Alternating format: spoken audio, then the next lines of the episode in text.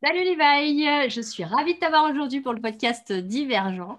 Euh, merci euh, du coup de, m'octroyer ce temps, euh, parce que je sais que ton emploi du temps est très chargé, donc c'est trop cool. Et donc je vais rentrer dans le vif du sujet directement et te demander ben, comment tu te présentes aux personnes qui te découvrent, généralement? Yes, ça c'est une super bonne question Sandra, et, et merci de l'invitation, ça me fait plaisir d'ici, j'adore le thème de la résilience, écoute, je suis vraiment excité d'être avec toi aujourd'hui. Donc, comment je me présente aux personnes qui ne me connaissent pas? Ça, c'est une bonne question et que tu dois vivre probablement la même problématique quand tu sors un petit peu du cadre de euh, l'ingénieur, l'avocat ou bien la personne qui travaille pour le gouvernement. Donc, je te dirais que j'ai plusieurs approches. Euh, pour des personnes qui ont un niveau de conscience un peu plus développé dans le domaine du marketing, voilà, je leur dis que mon expertise, c'est le closing et comment on peut aider les personnes à se décider et, à passer à l'action. Euh, et si euh, j'ai des personnes qui ne me connaissent absolument pas et qui n'ont aucune idée de qu'est-ce qui se passe sur le, marketing digital sur Internet, je leur dis juste que j'ai un business en ligne et que mon expertise est liée au marketing à l'avant. Point final. c'est ça. OK. Et si c'est euh, personnes qui ne sont pas dans le contexte professionnel, comment tu te présentes du coup? Ils ne sont pas dans le contexte professionnel, c'est la deuxième option. Hmm. Par exemple, je sais pas, je t'invite à, si jamais. Euh, ce sera plutôt, euh, de toute façon, tu te définis par rapport à, ce que tu fais alors, du coup? Ouais, donc, euh, ok, mhm. pas, ok, pas dans le contexte professionnel. Ça veut dire comment Ça veut dire c'est qui Levi Qu'est-ce qu'il fait? C'est ça que tu veux dire? De, quand tu réponds à la question qui tu es, tiens, je te découvre, je sais pas moi, dans un bar, hey, salut, on se croise, tu vas me présenter que tu es closer ou tu vas me présenter, vas te présenter autrement? Ok, non, c'est ça. Là, ça va vraiment être. Bah, en fait, c'est une bonne question, tu vois. Et, et et je prends conscience que j'ai tendance à me présenter beaucoup avec le côté professionnel de la chose. Mm. Mais je sais que c'est un truc qui est quand même ancré fort chez moi en termes de mon identité et dans mes valeurs hautes, tu vois. Donc, euh, je vais vraiment me présenter en tant qu'entrepreneur euh, euh, qui a un business et une activité sur Internet et qui aide ses clients à développer leur activité en, en, les aidant dans leur marketing, mais surtout dans leur aspect vente. je, dis, je dis vente, je ne parle pas de closing nécessairement. Oui, c'est ça. Ok, cool. Et euh, je pense que tu n'as pas encore eu la curiosité et c'est très bien d'aller écouter d'autres euh, d'autres interviews qui ont déjà été euh, publiées. Donc, du coup, ça va être une surprise pour toi. C'est cool. J'ai une petite question rituelle. J'aime beaucoup jouer, n'est-ce pas? Proposer des jeux. et, et, donc, du coup, j'ai envie de te proposer comme ça de, bah, écoute, Levi, si, si tu n'étais plus Levi, si tu n'étais plus un être humain, si tu étais un animal, un arbre, une couleur, un symbole, euh, une musique, que sais-je, autre chose, qu'est-ce que tu serais et pourquoi? J'adore les euh, orques, tu sais, les, les épaulards, les baleines tueuses, euh, Sauver Willy. J'adore cet animal-là. je pense que c'est mon animal préféré. Et et je ne sais pas pourquoi, qu'est-ce qui m'attire chez, euh, chez l'orque, mais, euh, mais ça pourrait probablement être ça. Dans une vie future ou une vie antérieure, être un orque. Pourquoi un orque? Parce que je trouve que c'est euh, déjà un animal qui est hyper intelligent. Hyper mm. intelligent. je ne sais pas si tu es un petit peu au courant de comment est-ce que ça fonctionne un orque, mais ça chasse en, en, groupe. Ça chasse en groupe. c'est capable d'utiliser, exemple, euh, les, les, bulles pour être capable de euh, séparer des bancs de poissons. Euh, donc, ça crée des bulles sous l'eau pour séparer les bancs de poissons, puis être capable de, manger les différents types de bancs de poissons. C'est vraiment cocasse et malicieux comme animal. ça joue avec sa nourriture. C'est pas super bien, il faut pas le dire à, vos enfants, mais avant de manger sa petite otarie, souvent ça va avoir tendance à la faire sauter 20 mètres dans les airs. et je trouve ça vraiment drôle. un peu morbide, mais c'est drôle. Et euh, voilà, c'est ça, le côté comme euh, euh, hyper, hyper comme massif comme animal, mais en mm. même temps majestueux et intelligent. et pour moi, c'est comme le, le, roi des, des, océans. Donc, je ne suis pas un fan de l'eau habituellement, mais je ne sais pas pourquoi, mais j'aime beaucoup les, orques, les épaules. Cool. Bah, écoute, euh, merci beaucoup de t'être prêté au jeu, du coup. Je vais te voir sous un autre œil, du coup, voilà. mais c'est cool, c'est le propos. Donc, du coup, bah aussi, le propos du podcast, c'est justement de créer un espace pour que les personnes puissent se raconter. Et, et donc, j'aimerais bien que tu me, tu me racontes ton histoire, Levi, et tu voilà, tu, tu, la commences où tu veux, tu en dis ce que tu veux. Si tu as envie de parler de Sauver Willy, c'est bon, c'est l'endroit où tu peux en parler. Euh, et euh, tu la termines où tu veux. Donc, euh, vraiment, sens-toi libre et on a le temps. Ok, génial. Merci pour cet espace-là. et je veux vraiment essayer d'articuler mon histoire dans, dans, ton concept de résilience parce que je sais que sinon, c'est toi qui vas me recadrer rapidement. Donc, moi, je suis un petit. Au Québec, on dit, on dit un, un petit cul, tu vois. Un petit cul, c'est quelqu'un qui débarque un peu de nulle part, en fait, et un, petit cul de la Nouvelle-Calédonie. Donc là, ça fait dix ans que je vis au Québec, mais j'ai grandi, je suis né en Nouvelle-Calédonie. Et euh, ben là, vous ne me voyez pas parce que c'est le podcast, mais j'ai un petit teint basané, bronzé. Et euh, concrètement, on voit que je ne suis pas originaire du Québec. Donc, un petit cul de la Nouvelle-Calédonie euh, qui a aspiré pas nécessairement, je veux dire, à entreprendre dans l'entrepreneuriat. Euh, mais euh, j'ai toujours eu, si tu veux, ce, ce, ce vouloir de, euh, je ne sais pas si c'est comme contribuer, impacter, faire, faire des grandes choses, hmm. mais j'ai toujours eu cette, ce petit appel-là, tu vois, de communiquer, impacter, faire des grandes choses. Pour te donner une idée, quand j'étais jeune, j'ai toujours été le délégué de ma classe. j'ai toujours été le délégué de ma classe, tu vois, le porte-voix, quelqu'un qui communique. Euh, mhm. Donc ça, ça, a vraiment été quelque chose que j'ai toujours aimé faire. Mhm. Euh, et je voulais être médecin quand j'étais plus jeune. Euh, mhm. J'ai eu la chance de quand même avoir des facilités à l'école et de pouvoir prétendre ben, justement à, vouloir devenir médecin parce que je voulais être médecin parce que je voulais soigner les gens. je voulais soigner les gens, je voulais aider les gens et, je, je, trouvais ce concept-là comme vraiment intéressant. Finalement, les choses sont un petit peu bousculées, je te dirais, à ma dernière année de, à mon avant-dernière année de lycée, en fait, où j'étais en première. Et euh, j'ai toujours été comme dans le premier ou le deuxième, troisième de la classe. J'ai toujours eu des facilités à l'école. Euh, mais donc, en première, euh, un petit challenge dans ma vie, un gros challenge dans ma vie, en tout cas à ce moment-là, je perds mon papa dans un accident de voiture. voilà, du tout au tout, j'étais vraiment pas prêt à ça et euh, le genre de, challenge qui te fait grandir hyper vite et qui te fait aussi euh, prendre des fois, je sais pas, prendre, avoir des comportements dans lesquels avais, que tu n'as pas l'habitude d'avoir. Tu vois, j'ai toujours été l'élève modèle, euh, bon à l'école, bon dans le sport. Mm-hmm. Et je passais de 17,5 de moyenne en première à 10 de moyenne en terminale, tu vois, pour, te, dire. Et, et donc, sachant que la première année de médecine était conditionné, si tu veux, hmm. à, la, à, la, réussite, ben, en fait, à, ton dossier scolaire première et terminale. Voilà, je venais un petit peu de limiter mes chances d'y accéder euh, après mon année de terminale. En tout cas, j'ai quand même eu mon bac avec mention, et, euh, alors que j'ai vraiment rien foutu en terminale. Et, et, du coup, j'ai quand même été accepté, je pense, vraiment à la limite, si tu veux, de, de, de ma première année de médecine, parce que c'était comme sur candidature. Mais dans dans ce même temps-là, en fait, j'ai eu euh, l'opportunité d'aller étudier au Québec. Mm-hmm. Euh, j'ai participé justement à un programme de bourse pour aller étudier au Québec et euh, ben, j'ai été pris. j'ai été pris parce que, parce que, parce que comme overall, j'avais quand même un, bon, un bon dossier scolaire, puis vous voyez mm-hmm. voilà, j'avais une bonne année terminale, etc. Donc là, en fait, je me demandais de quoi j'avais le plus besoin à ce moment-là. Et mm. euh, à la fin de mon année terminale, j'étais un petit peu perdu. Je ne savais pas trop ce que je voulais faire. Euh, ben là, je, me suis dit, est-ce que je fais médecine? Est-ce que je m'inscris à l'université? Euh, et là, il y a eu l'opportunité de voyager, en fait. Voyager, changer d'espace.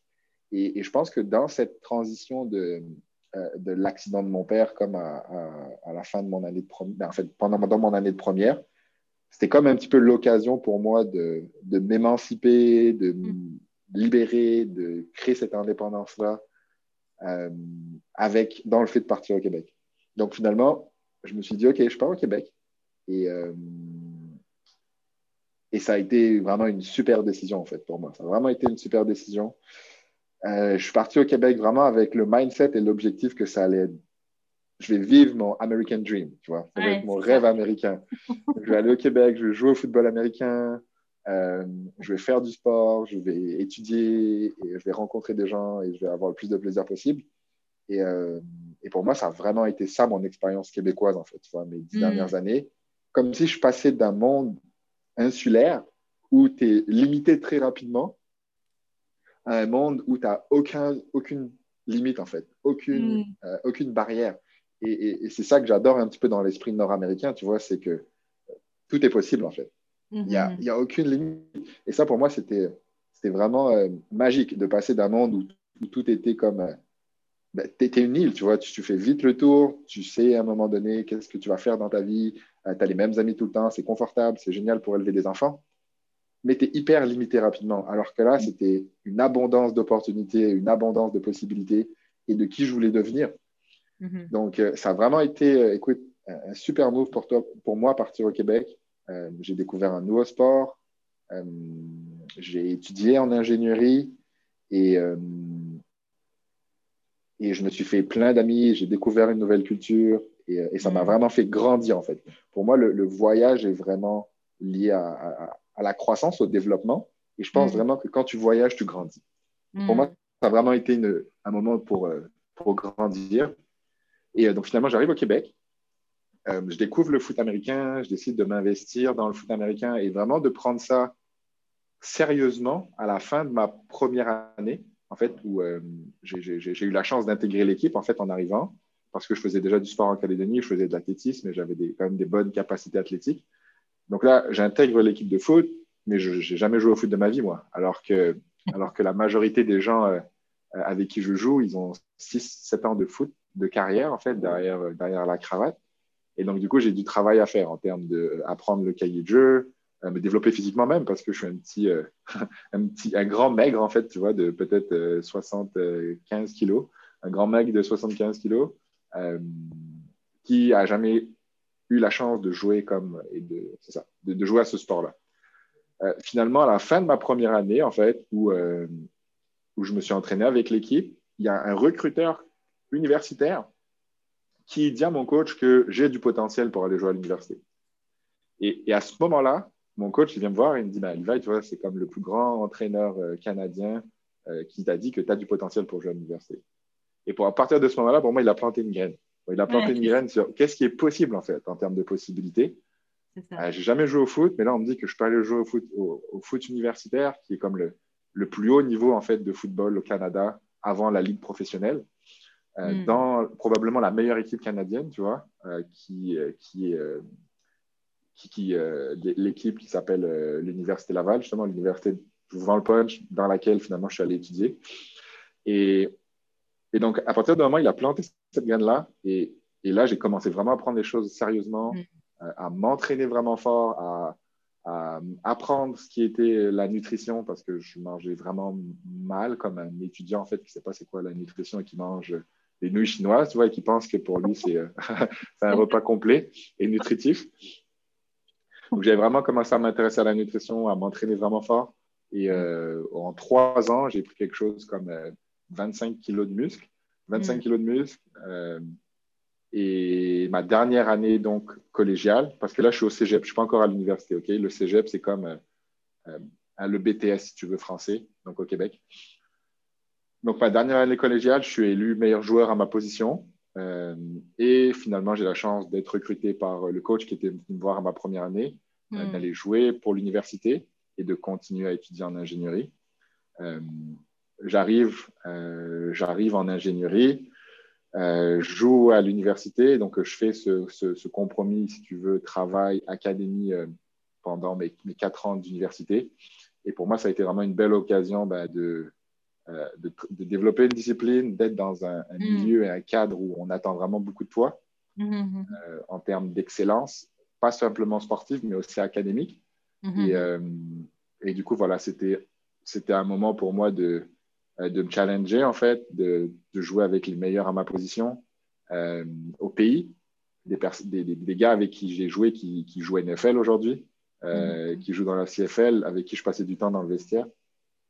Et pour moi, ça a été, ça a été une super belle expérience, mais ça a aussi été challengeant en ce moment-là parce que euh, euh, j'ai pas énormément joué à l'université.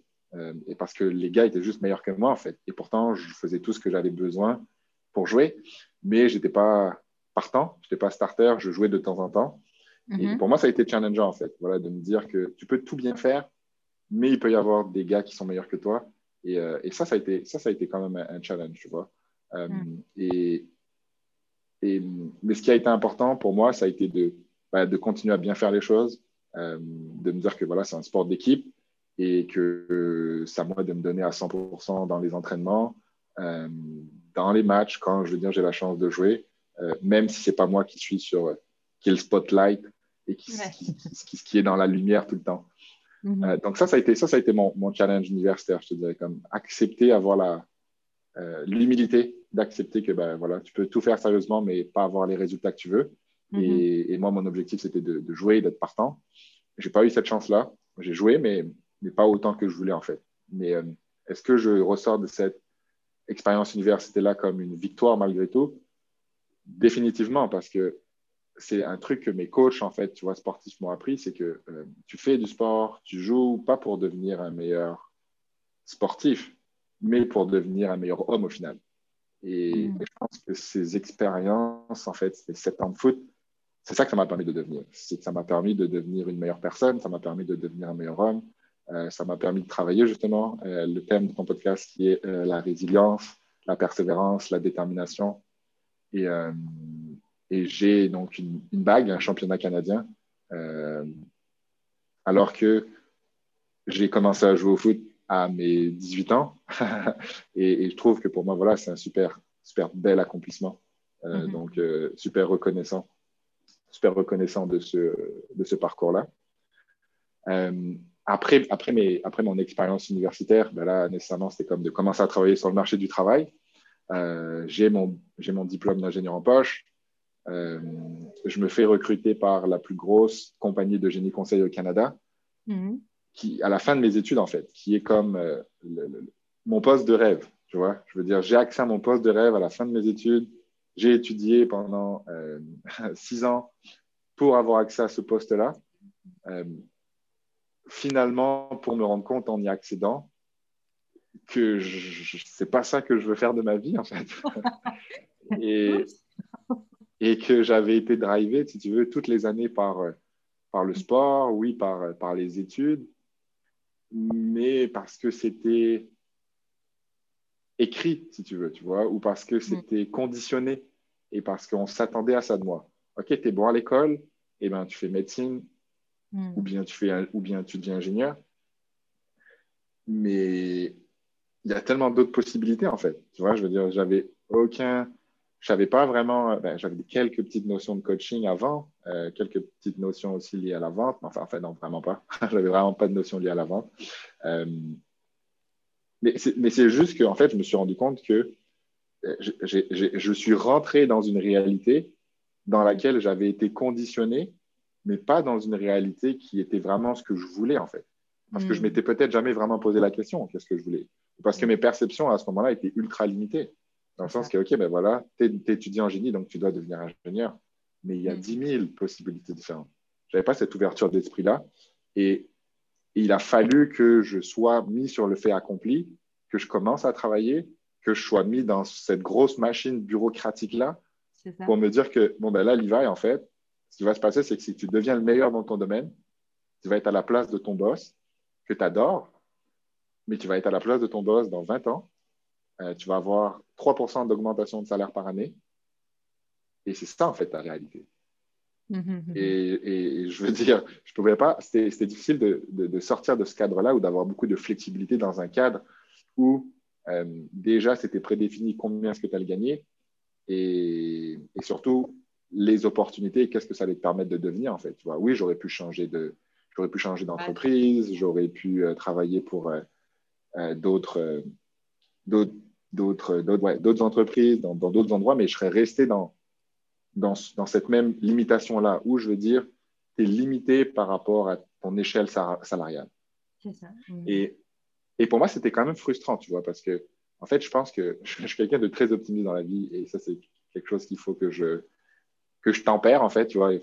je me force à essayer d'être pessimiste parce que je sais que j'ai un côté qui est très optimiste.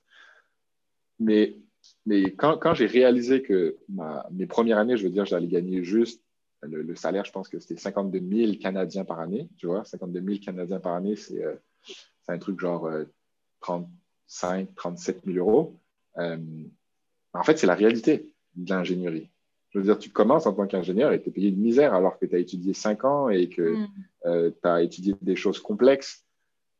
Et, pour moi, ça, c'était vraiment comme un choc, en fait. C'était pas concevable. J'étais comme, OK, mais comment, euh, comment est-ce que je peux générer plus de revenus et, qu'est-ce qui serait possible?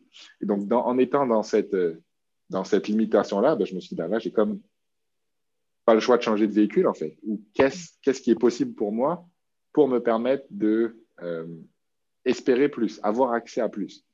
Et, et pendant mes années à l'université, j'avais toujours été intéressé par euh, tout ce qui était entrepreneuriat digital, euh, blogging, tu vois, la formation d'Olivier Roland, l'immobilier, pour me rendre compte que ben, l'immobilier, tu vois, tu te fais bien avoir quand tu te rends compte qu'il faut du capital pour investir et quand, que, quand tu es étudiant, c'est un peu plus compliqué. Euh, que le blogging, ce n'était pas quelque chose qui me passionnait nécessairement et que ça prenait une expertise, en fait, ou bien un champ d'intérêt pour bloguer. Et c'est là que je me suis rendu compte, en fait, que ce n'était pas des stratégies dont j'avais besoin. Ce n'était pas hmm. lancer un blog, ce n'était pas lancer une chaîne YouTube, ce n'était pas créer un groupe Facebook. C'était développer des compétences, en fait. Hmm. Et que c'est mes compétences qui allaient me permettre de me rendre plus valuable, si tu veux, d'avoir plus de valeur sur le marché. Et donc, c'est là, en fait, que j'ai allumé que ben, j'avais besoin d'apprendre quelque chose et de, et de, de, et de devenir une, expertise ou de développer justement ces compétences pour me permettre de générer plus de revenus. Hmm. Et donc, c'est là que j'ai été, euh, que j'ai découvert le closing, en fait, que j'ai découvert la vente et que je me suis dit, waouh, OK, je veux dire, si tu apprends ce skill-là et que tu le maîtrises, concrètement, tu peux être rémunéré 100, 150, 200, 300 000 par année. OK, je veux dire, là, on, parle, tu vois, ça commence à être intéressant en termes de revenus. C'est ça. Et, et, du coup, c'est là que je suis tombé un petit peu dans le.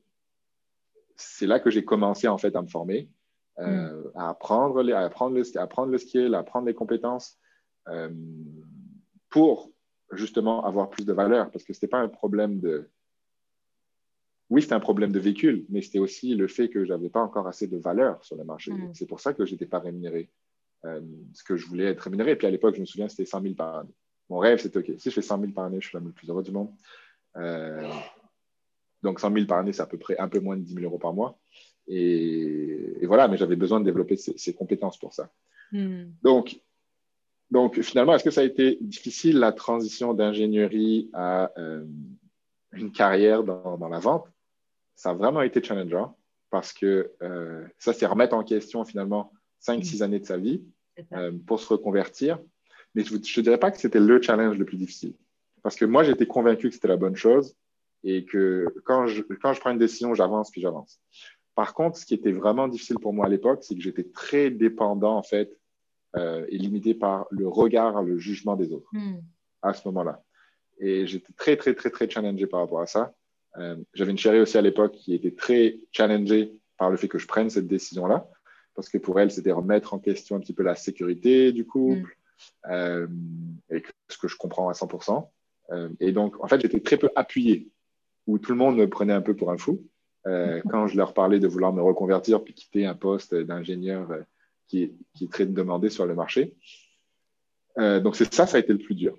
et ça a tellement été dur qu'à un moment donné, quand j'ai changé, si tu veux, de, vitrine sur mon, profil Facebook, il a fallu, pour me protéger, que je passe de 3000 et quelques amis à 90 amis parce que j'avais tellement peur de ce que les autres allaient dire, tu vois.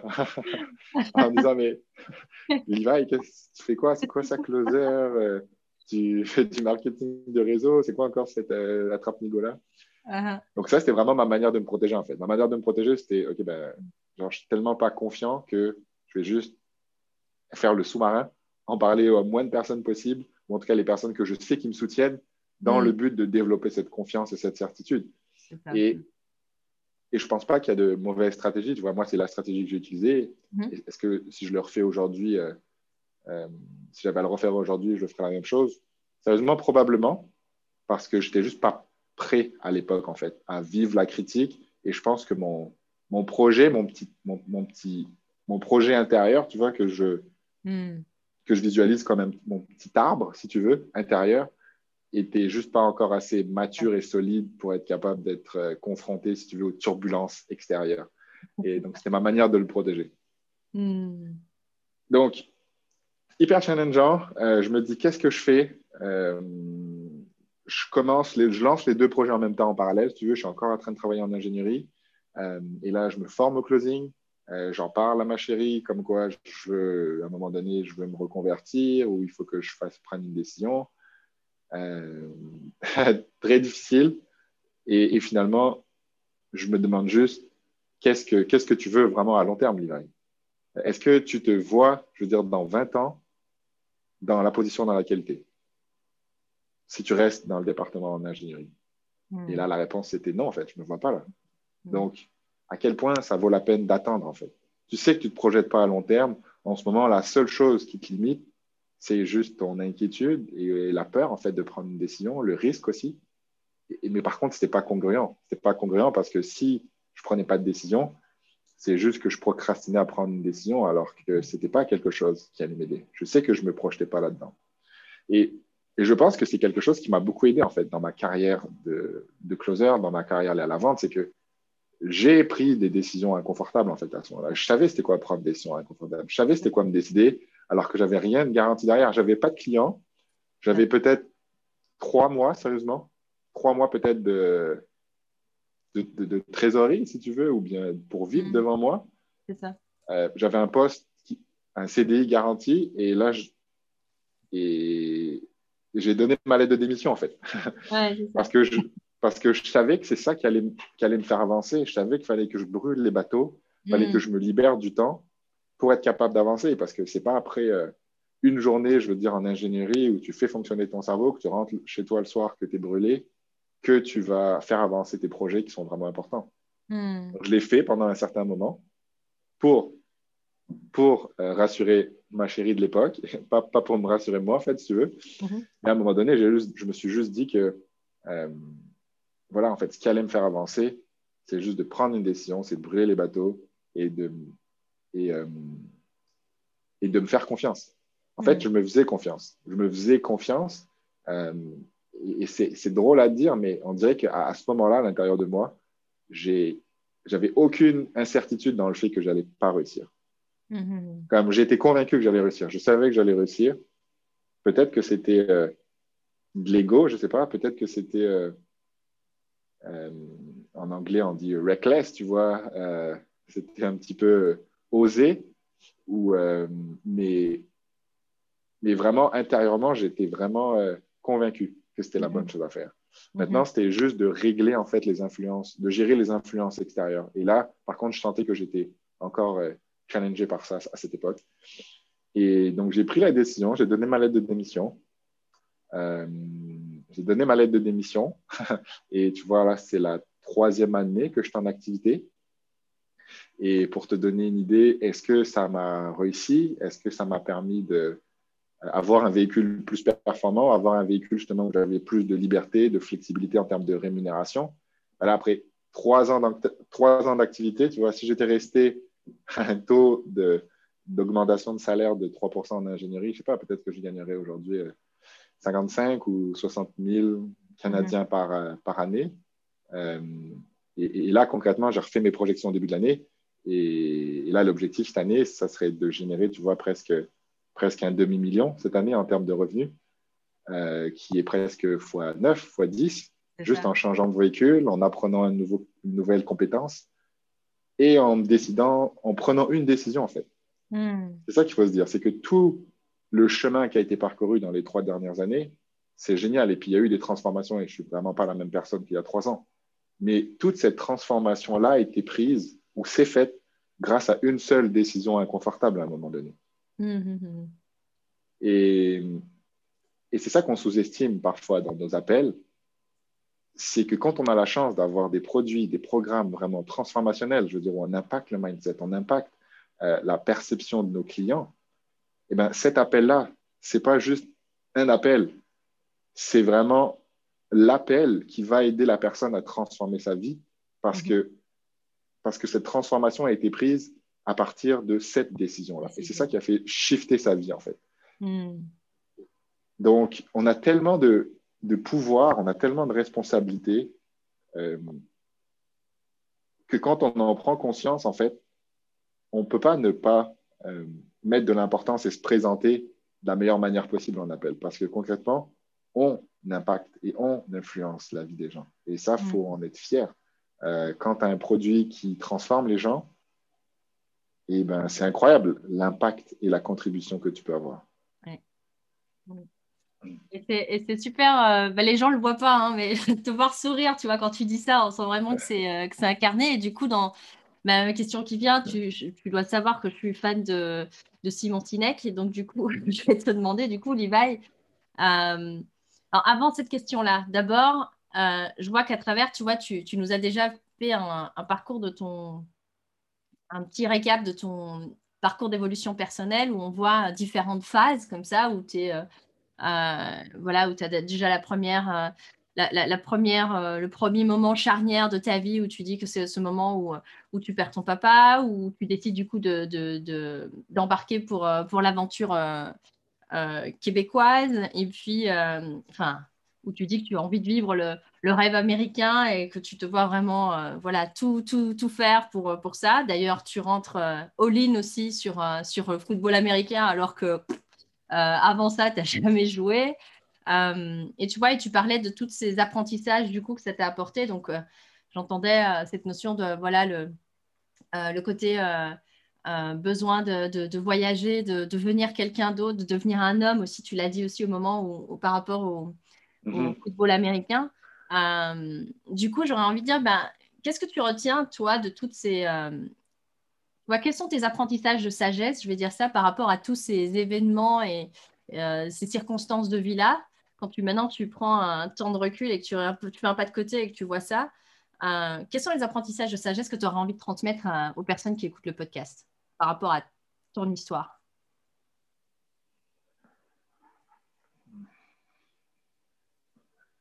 Je pense que si, je synthétise vraiment, euh, qu'est-ce mhm. que tous ces, ces moments charnières m'ont permis, c'est que euh, peu importe en fait comment est-ce que tu, tu vis une situation à un moment donné, mhm. et, tu vois là c'est drôle de le faire avec le, avec le recul et avec euh, l'expérience. Mm-hmm. Peu importe comment tu vis une situation au moment donné, ça c'est vraiment une croyance que j'ai qui est forte, c'est que tous ces éléments-là sont là pour te servir.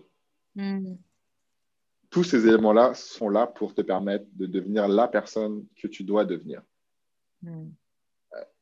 Et que si je fais euh, un cadre marche arrière, justement, sur exemple le premier challenge, qui est OK, le fait d'avoir perdu mon papa, ben, je ne sais pas si j'aurais eu la fougue euh, mm. et l'envie peut-être de partir au Québec si cet événement-là n'était pas arrivé. Mm-hmm. Je ne sais pas si j'avais eu, j'aurais eu l'envie de, si j'avais eu, je pas si j'aurais, si j'avais, je sais pas si j'avais eu l'envie. Les pas les, les ouais. je ne sais pas si j'avais eu euh, l'envie de, de, de, de, m'émanciper puis de grandir plus vite en fait à ce moment-là. Mm-hmm. Et, concrètement, euh, je, sais que ça m'a énormément servi. Tu vois, ça a été ultra inconfortable, ça a été ultra challengeant. Je sais que ça m'a énormément servi aujourd'hui. Et, et aujourd'hui, j'ai de la reconnaissance, tu vois, pour ce moment-là. Alors que, alors que sur le moment, c'est clair que c'était plus challengeant, surtout quand tu perds quelqu'un euh, de, de, cher. C'est ça. Mhm. Donc, tout, tout te sert, tu vois. Ensuite, le, le football, ben, voilà, j'ai grandi, je pense j'ai une période de croissance, d'évolution qui a, été géniale pendant ces années académiques-là. Euh, mm. mais le challenge, exemple, de ne pas beaucoup jouer, euh, mm. le challenge de ne pas atteindre les résultats escomptés, justement, ben, ça m'a permis de développer euh, une persévérance, en fait, une mm-hmm. discipline, une humilité dans le fait que tu peux tout bien faire, mais il n'y a rien qui est garanti. Mm-hmm, mm-hmm. Et, et, je faisais tout, je m'investissais, j'étais euh, là, tout le temps, à tous les entraînements, je m'entraînais aussi fort que tout le monde. Mais il y avait des gars qui étaient juste plus talentueux que moi. Et voilà, c'est de le reconnaître, en fait. Euh, mhm. mais par contre, est-ce que, euh, est-ce que ça m'a. Est-ce que si je l'avais le, truc, c'est que tu peux tout bien faire, mais pas avoir 100% de chance de réussir. OK, il n'y a rien qui est garanti. Mais par contre, si tu fais rien, eh ben, tu as zéro chance de réussir. Tu as 100% de chance de rien, de pas réussir. C'est ça, tu as 100% de chance d'échouer finalement. Donc, la, leçon derrière, c'est euh, avoir l'humilité euh, d'avancer, avoir l'humilité de continuer à bien faire les choses et juste de ne pas être attaché en fait au résultat parce que rien qui te garantit que tu vas avoir ce que tu veux. Euh, mais que c'est en passant par ce process-là que tu optimises tes chances d'avoir ce que tu veux. Mm-hmm. Euh, et ensuite, ensuite le, le, challenge euh, de la reconversion professionnelle, la leçon derrière, c'est que pour moi, en fait, ce qui est important, c'est de, de m'écouter. Mm. C'est d'écouter, tu vois. Là, c'est un truc qui était plus lié à mon intuition, je te dirais. Mhm. Et, euh, et j'ai vraiment en fait compris que oui, je suis quelqu'un de quand même très cartésien, euh, chiffre, avec un background d'ingénieur. Mais, euh, mais, ce qui m'a permis de prendre une décision il y a trois ans, c'était de fait d'avoir écouté cette petite voix, tu vois, écouter cette petite flamme qui est à l'intérieur de moi, qui me disait, tu sais où est-ce que tu dois aller, tu le sais, il n'y a rien en fait autour de toi qui te dit que c'est la bonne chose à faire. Tout, tout l'environnement te dit que c'est pas la bonne chose à faire. Mais toi, tu le sais au plus profond de toi que c'est la bonne chose à faire. C'est ça. Non. Qu'est-ce, qui est-ce que tu vas écouter tu vois? Est-ce que tu vas écouter tes peurs, les doutes, l'environnement extérieur, ou bien tu vas t'écouter toi? Et, et peut-être que j'aurais pu me tromper. Peut-être que mm. j'aurais pu me tromper. Mais à la fin de la journée, euh, où est-ce que j'aurais été le plus fier de moi? Mm-hmm. Est-ce que j'aurais été le plus fier de moi en m'écoutant, puis en me disant, ben, regarde, peut-être, tu me l'avais dit, et regarde, je me suis trompé, mais j'ai appris. Mm-hmm. Euh, ou, en, ou, en, me disant, non, je ne le fais pas parce que j'ai trop peur, euh, et au final, j'aurais jamais su finalement si j'avais pu y arriver. Et tu vois, il y a un petit peu la, la, la, la petite, le petit dogme qui dit on est mieux avoir des, on mieux d'avoir des regrets que des remords. Et, c'est mieux d'avoir des remords que des regrets. Des remords que des regrets. Je ne sais plus dans quel sens. ah, les, les, regrets sont plus durs. les remords, c'est si on se trompe, c'est pas trop grave, mais les regrets, ceux-là, ils sont plus impactants. OK, donc on est mieux avoir des morts que des regrets, alors. Autant pour moi.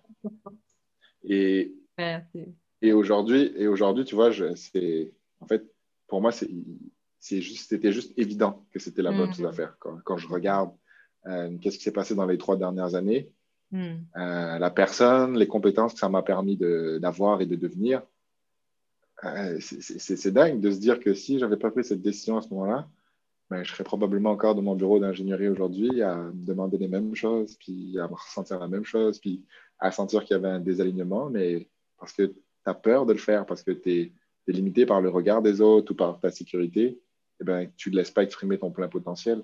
Hmm. Euh, donc voilà, un résumé de qu'est-ce que ces challenges-là m'ont permis de voir euh, et de comprendre, c'est que tout est là pour te servir. Euh, c'est juste une manière de comment est-ce que tu décides de percevoir et d'interpréter les choses, mais que si tu te demandes vraiment c'est quoi le cadeau dans la situation, comment est-ce que ça me fait grandir, comment est-ce que ça me permet de devenir la personne que je veux devenir, ces, ces challenges-là, tu te rends mhm. compte que tu trouves toujours les réponses qui vont te permettre d'avancer vers ce qui est important pour toi. C'est ça. Et du coup, qu'est-ce qui, euh, parce que tu vois, euh, tu, tu, parlais du fait qu'aujourd'hui, ben justement, tu aides les personnes à, à justement dépasser leur peur et tout ça. donc, tu, tu, sais exactement à quel endroit charnière pour toi, il y a trois ans, tu étais. Donc, j'imagine que quand tu prends justement des appels et que tu sens cette même peur euh, chez, euh, voilà, chez la personne de l'autre côté, tu, arrives vraiment à, à, comprendre parfaitement la situation. Et c'est ce qui fait que tu es en mesure de pouvoir bah, les aider à prendre la meilleure décision pour eux euh, à ce moment-là. Et qu'est-ce qui t'anime profondément? C'est quoi le pourquoi derrière bah, ce que tu fais aujourd'hui concrètement? C'est, tu te souviens quand je te parle de la petite flamme, la petite intuition? Mm-hmm. Moi, ça, ça me fait vraiment euh, vibrer, tu vois, quand tu te connectes à ça, parce que mm. je pense que j'ai besoin de peut-être euh, plus préciser ou plus clarifier concrètement comment ça se manifeste, tu vois, comment ça se crée. J'ai l'impression que j'ai, touché du doigt quelque chose, mais qu'il y a encore un, un, monde, puis un champ de possibilités autour, tu vois, quand tu, quand tu l'expliques, et tu, tu disais qu'il y avait quelqu'un, tu vois, qui était intervenu pour parler de, physique quantique ou d'énergie. Mm-hmm. Je pense qu'il y, a des choses qui sont très liées à l'intangible aujourd'hui mm. qu'on n'explique pas, qu'on ressent, euh, ou que si on en parle, on va dire qu'on est des personnes perchées un petit peu, tu vois, ou bien, ou bien vraiment pas pragmatiques ou très ésotériques. Euh, c'est ça, moi, ça me parle vraiment, tu vois, ça se connecter à cette. Pour moi, c'est une petite flamme, euh, mm. c'est une petite voix. Pour d'autres personnes, ça va être euh, un alignement ou bien ça va être une vibration. Mais c'est se connecter à ce côté comme intuitif-là euh, mm-hmm. et, se faire confiance dans ce côté intuitif-là. Dans le sens que on sait tous, tu vois, quand on clarifie les choses, c'est ça qu'on aide à faire aussi avec les gens avec qui on parle, c'est de clarifier vraiment qu'est-ce qui est important pour eux, où est-ce qu'ils veulent aller, pourquoi ça les motive, ça. C'est quoi l'objectif derrière cet objectif financier? Euh, et, quand tu clarifies ça et que la personne elle a la certitude que c'est ça qu'elle veut, mais qu'aujourd'hui elle est limitée juste par euh, ses peurs ou bien la notion du risque, mm-hmm. mais que derrière cette peur, derrière ce risque, c'est en sortant de cette zone de confort que tu as accès justement à de nouveaux champs de possibilités, à une mm. nouvelle réalité, parce que c'est toujours en faisant des choses que tu n'as jamais fait que tu es capable d'avoir et d'être ce que tu n'as jamais été ou ce que tu n'as jamais eu. Mm. Mais que, mais que, tu es capable de connecter avec ça, tu vois, parce que je veux dire, j'ai pris cette décision-là. Ça m'a permis de voir qu'en prenant cette décision, ça a juste ouvert un champ de possibilités qui n'était pas présent avant. Mm. Et eh ben, j'ai la conviction vraiment claire aujourd'hui que derrière cette peur, derrière cette incertitude-là, il y a quelque chose de tellement plus grand que toi. Et c'est pas moi qui te le dis en fait. C'est ta petite voix, c'est ton intuition en, ce moment qui te le dit. Et mhm. moi, comment est-ce que je peux t'aider aujourd'hui C'est juste de te faire prendre conscience que je suis déjà passé par là. je sais que ça fait peur. Il euh, n'y a rien qui dit aujourd'hui que dans ton environnement, tu dois le faire. Tout le monde doit prendre pour un fou en ce moment. Mais qu'est-ce qui est le plus important pour toi et où est-ce que tu veux aller? Mhm. Et ça m'a tellement aidé, en fait. Tu vois, je veux dire, je pense qu'il n'y a rien qui, euh, qui te permet de te sentir plus euh, aligné ou plus vibrant en fait dans ta vie quand tu sais que tu es dans la bonne direction. Et, je pense que tu es bien passé pour en parler, tu vois. Tu t'es reconverti toi aussi. Mais mhm. quand tu sens en fait que les rails sur lesquels tu es en ce moment, ça te rapproche de quelque chose qui mhm. parle de plus grand que toi, tu vois, une direction qui t'anime, on dirait que tu vis juste pas la vie de la même manière. Et, cette énergie supplémentaire que tu as, c'est un devoir de reconnecter ces personnes-là finalement. C'est quoi eux leur direction? C'est quoi leur rail? C'est quoi leur étoile vers lequel ils doivent se diriger? Et oui, ça fait peur. Peut-être qu'ils ne sont pas dans la bonne direction aujourd'hui. Mais la seule chose qui les limite à changer de direction, c'est juste une décision. C'est ça. Ils sont à une décision de vivre une vie extraordinaire. Quoi. Donc, euh, c'est ça qui m'anime. C'est reconnecter les personnes avec hmm. cette flamme, cette intuition, euh, et de les raligner vers, voilà, ça, est-ce que c'est le bon chemin pour toi? Oui, OK, comment est-ce qu'on y va? Ça fait peur, mais quel genre de personne tu veux être à la fin de la journée? C'est ça. Hmm. Excellent. Et euh, du coup, tu vois, ça me, ça, j'ai envie de te poser la question de savoir bah, comment concrètement, euh, au jour d'aujourd'hui, tu arrives justement à faire en sorte que ces personnes euh, puissent, au-delà des peurs, au-delà des doutes, se réaligner et, arriver à se reconnecter à cette intuition et à cette petite flamme? Comment tu fais ça, je veux dire, de manière concrète au quotidien dans ton, dans ton activité là, tu parles euh, en appel ou bien tu parles eux dans leur, euh, dans leur quotidien eux? Toi, toi, comment toi tu fais pour justement arriver à, tu disais, les, les, les amener à prendre la meilleure décision et à les reconnecter à leur, à, leur intuition? Ouais, pour moi, pour moi ce, qui, ce qui est important en appel, en fait, outre Mhm. La linguistique, euh, les scripts, euh, la gestion des objections, blablabla. Bla, bla. Euh, ce qui est important, c'est d'apporter de la clarté déjà à la personne. Mhm. De la clarté sur où est-ce qu'elle veut aller. OK? Où est-ce qu'elle veut aller et pourquoi est-ce qu'elle veut y aller? tu sais, pourquoi de la clarté, c'est vraiment important? Parce que la clarté mène vers la certitude. Mhm. Et tu le sais dans tes objectifs personnels à toi, dans ta vision à toi. Plus tu es clair dans un domaine de ta vie, plus ça te donne de l'énergie, plus ça te donne de la motivation, plus ça te donne de la certitude sur le fait que tu vas être capable d'atteindre ces objectifs-là. Mm. Donc, ça, c'est le devoir numéro un que vous devez avoir en appel, que vous devez avoir en coaching, c'est de ne pas vous laisser influencer par les histoires des personnes, mais vraiment de comprendre qu'est-ce qu'elles veulent dire et c'est quoi les faits dans leur situation aujourd'hui. Mm-hmm. Les faits dans leur situation présente, et les faits aussi dans qu'est-ce qu'elles veulent mettre en place dans leur situation future. Mhm. Ça, c'est la première chose. Vraiment les aider à apporter de la clarté. Ça, tu le fais à travers ben, différents types de questions, en apprenant à savoir c'est quoi le contexte de la personne, euh, qu'est-ce qu'elle vit aujourd'hui, est-ce qu'elle a certains challenges, certains problèmes, c'est quoi ces challenges-là exactement? Euh, voilà, le but, c'est d'apporter de la clarté. Une fois que tu as apporté euh, de la clarté à la personne, comme je disais, la clarté mène vers la certitude. Mm-hmm. Donc, est-ce que c'est vraiment là que tu as envie d'aller? Et l'objectif que tu m'as défini tout à l'heure, qu'est-ce qu'il y a derrière en fait? C'est quoi le sous-objectif comme ça pour toi? Peut-être, OK, aujourd'hui, ton objectif, c'est euh, de te lancer justement dans une carrière euh, de closer ou dans une carrière liée à la vente pour générer un certain revenu. Concrètement, ce certain revenu-là, ça ne veut, ça veut rien dire. L'argent pour de l'argent, il y a très peu de personnes, je veux dire, qui sont animées juste par l'argent. C'est quoi pour toi l'objectif derrière ça?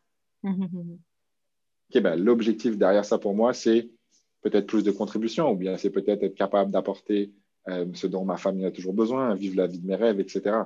C'est quoi la motivation de la personne derrière? Mhm. Qu'est-ce qui fait que c'est important pour elle d'avancer euh, et, et, de décider finalement de changer, de décider finalement de, euh, de vivre quelque chose de nouveau? Mhm. Et une fois que je veux dire on a de la clarté, une fois qu'on a de la certitude, euh, pour moi, la certitude, ça va juste aider la personne à prendre une décision qui est inconfortable. Donc, clarté mène vers certitude, certitude mène vers capacité à prendre une décision qui est inconfortable.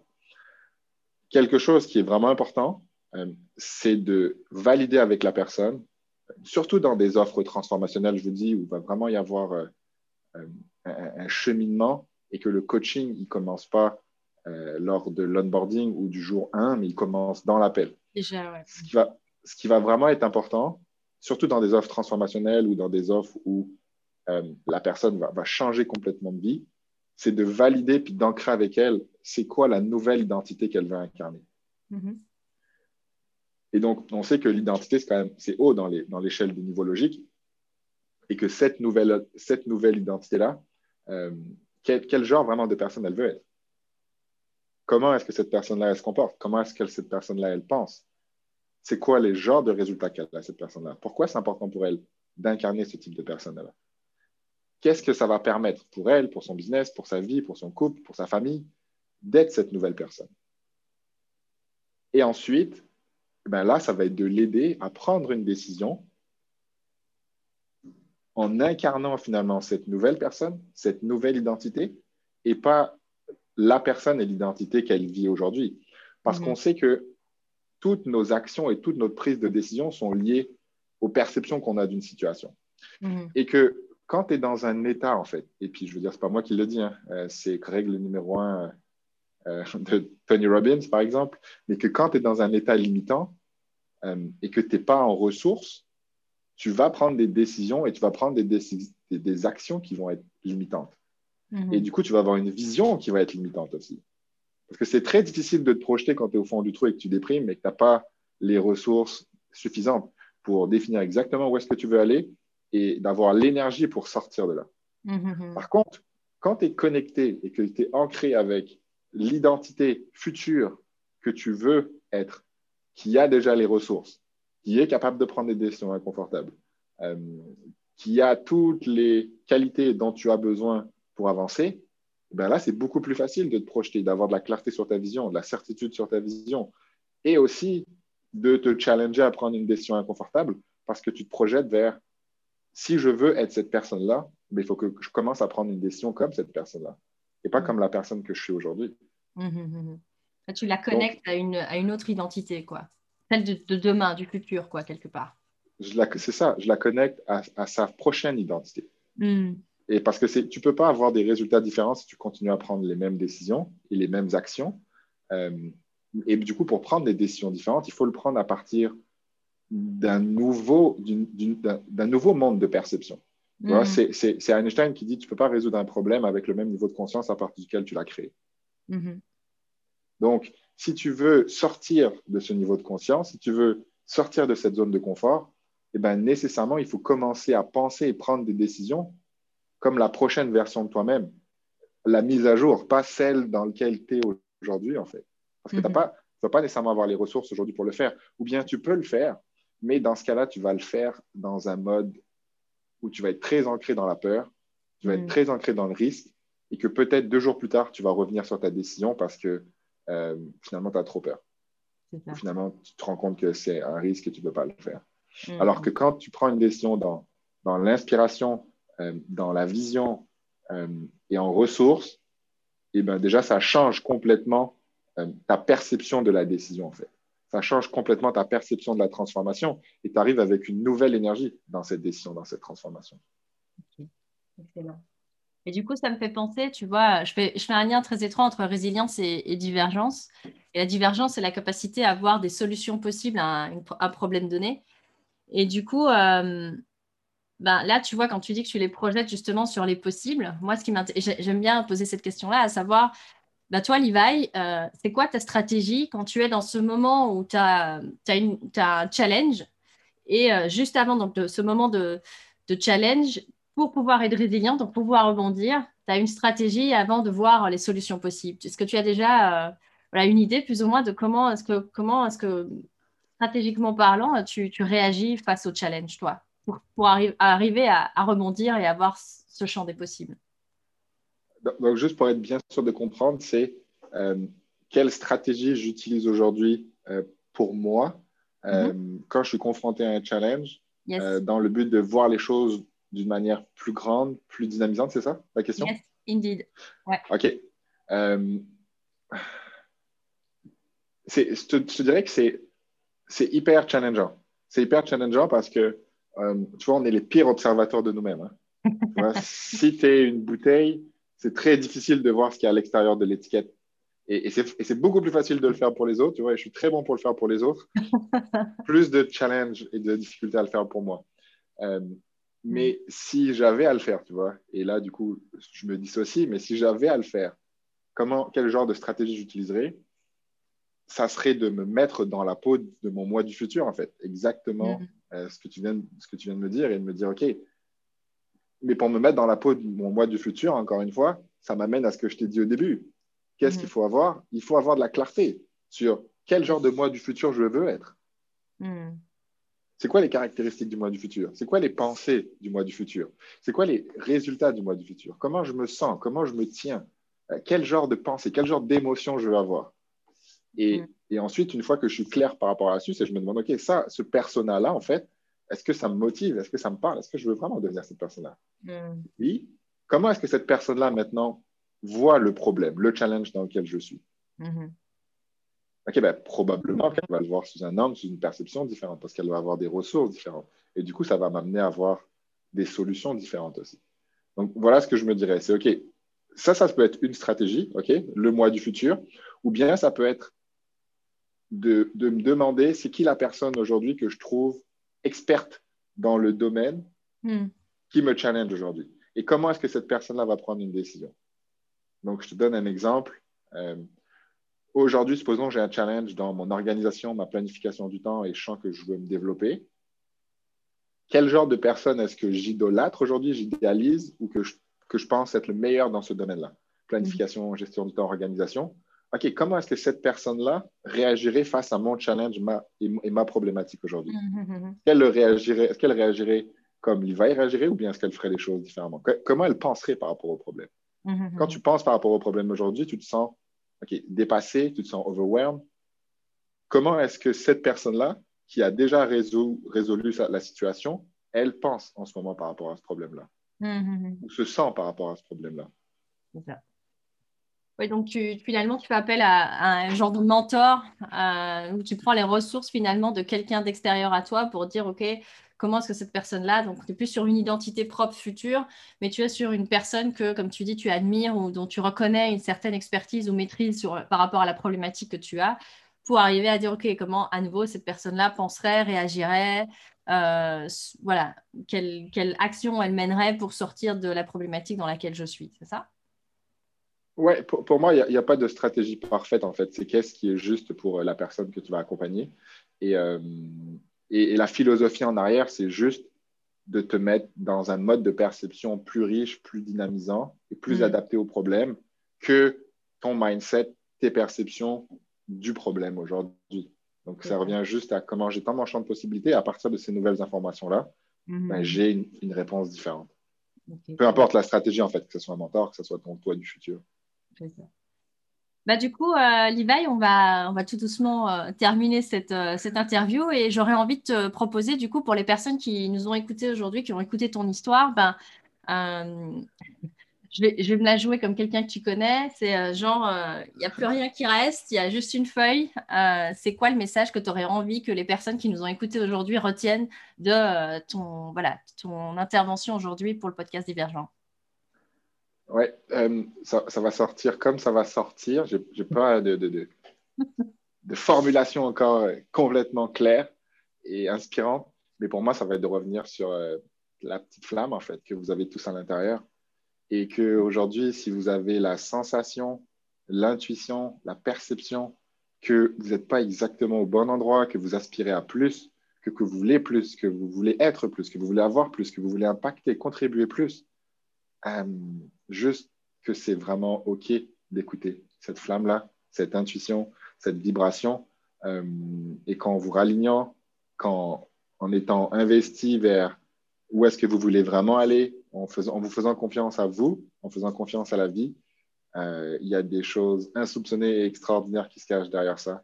Donc, juste faites-vous confiance, avancez là où vous sentez que vous devez avancer.